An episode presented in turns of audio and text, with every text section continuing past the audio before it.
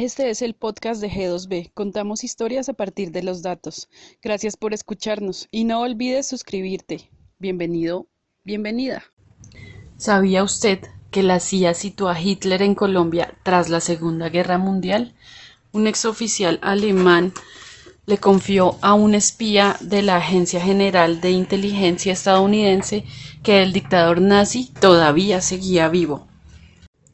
Uno de los documentos desclasificados de la Agencia Central de Inteligencia CIA, custodiados por los Archivos Nacionales de Estados Unidos, revela que Adolf Hitler sobrevivió a la Segunda Guerra Mundial y vivió en América del Sur en Colombia concretamente. Según esa información que podría reescribir la historia, Hitler fue contactado en Colombia a mediados de los años 50 por un informante de los servicios secretos estadounidenses. Así lo afirmó un agente de la CIA en América del Sur, cuyo nombre en código era Sim Leodi 3. En los últimos años, medios de comunicación de todo el mundo han publicado informaciones sobre una nota de la CIA recientemente publicada que situaba a Adolf Hitler en Colombia diez años después de su presunto suicidio tras un largo paso por Argentina. Muchos de ellos relacionan la nota con la publicación de los papeles de Kennedy, ordenada por Donald Trump. Sin embargo, basta con acudir a Google para darse cuenta de que el motor de la búsqueda tenía documentos indexados desde el año 2013 y por supuesto su publicación no tiene nada que ver con la orden de desclasificar los papeles de JFK. La CIA le dio poca credibilidad pese a las pruebas fotográficas.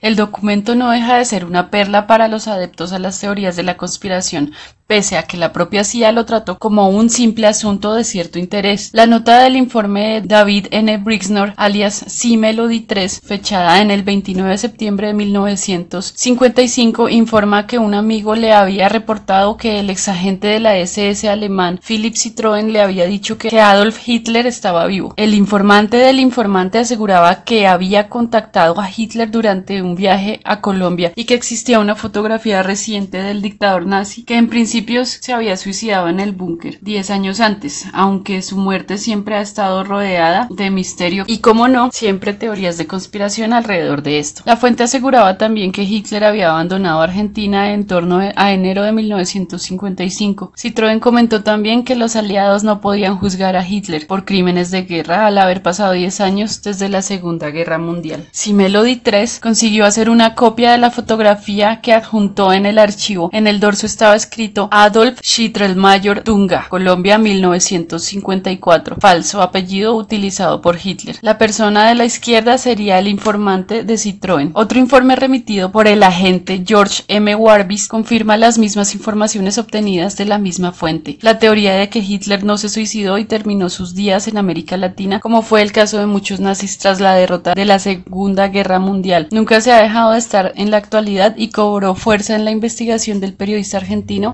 Basti, que tuvo acceso a este documento para elaborar su libro Tras los pasos de Hitler, publicado en 2014. El podcast de G2B es patrocinado por La Under, ropa y accesorios de diseño colombiano. Visítanos en Instagram y en Facebook, La Under.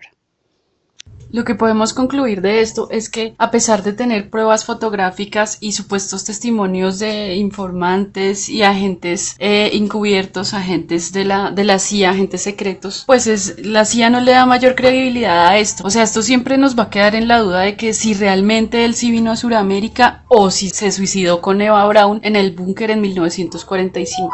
Nunca tendremos la certeza de qué realmente pasó con él. ¿Ustedes qué creen? ¿Que sí pudo haber venido a Sudamérica? Porque sí hay registros de que hay muchos nazis que se han escondido acá después de la guerra, han cambiado de nombre y han huido por muchos, muchos años, incluso hasta la actualidad aún se encuentran, pues poquitos, ¿no? Pero aún se encuentran soldados de la SS por ahí o gente que apoyó o estaba afiliada al partido nazi. Entonces no sería tan descabellado que él fingiese su muerte y huyera y se viniera para estas tierras. Yo pienso que puede ser posible, pero hasta no tener absoluta certeza, pues mejor quedarse con la información oficial de que se suicidó en 1945. Y es que es complicado creer a ojo cerrado que él se suicidó cuando salen eh, científicos a desmentir cosas como que ese sea su cráneo, como es en este caso. Los profesores de Estados Unidos indicaron que el cráneo pertenecía a una mujer, probablemente de entre 20 y 40 años. O sea, ese cráneo que siempre nos han dicho que es el de Hitler es de una mujer. Los expertos de la Universidad de Connecticut analizaron las muestras de ADN que el arqueólogo Nick Belatoni obtuvo durante su viaje a Rusia del cráneo que fue descubierto en 1993 en uno de los archivos secretos de la ex Unión Soviética. El fragmento del cráneo que tiene un hueco de bala es parte de una colección de artefactos del gobernante alemán que fueron preservados por la inteligencia soviética meses después de, que Hitler y su amante Eva Braun supuestamente se suicidaran en Berlín en 1945. Los resultados de nuestros exámenes fueron obvios. Desde el primer momento las muestras que hemos analizado corresponden al cráneo de una mujer, sin lugar a dudas, dijo Linda Straussbach, miembro del grupo de científicos que analizó la pieza. La conclusión de las investigaciones ha alentado nuevas dudas sobre si Hitler realmente se suicidó en 1945 ante la entrada de las tropas soviéticas a Berlín. Además, las posibilidades de que los restos que se guarden en Moscú correspondan a Braun. No hay nada de lo que hemos encontrado que pueda ofrecer información de dónde y cuándo murió la persona a la que corresponden los restos ni su supuesta identidad, aclaró Straussbach.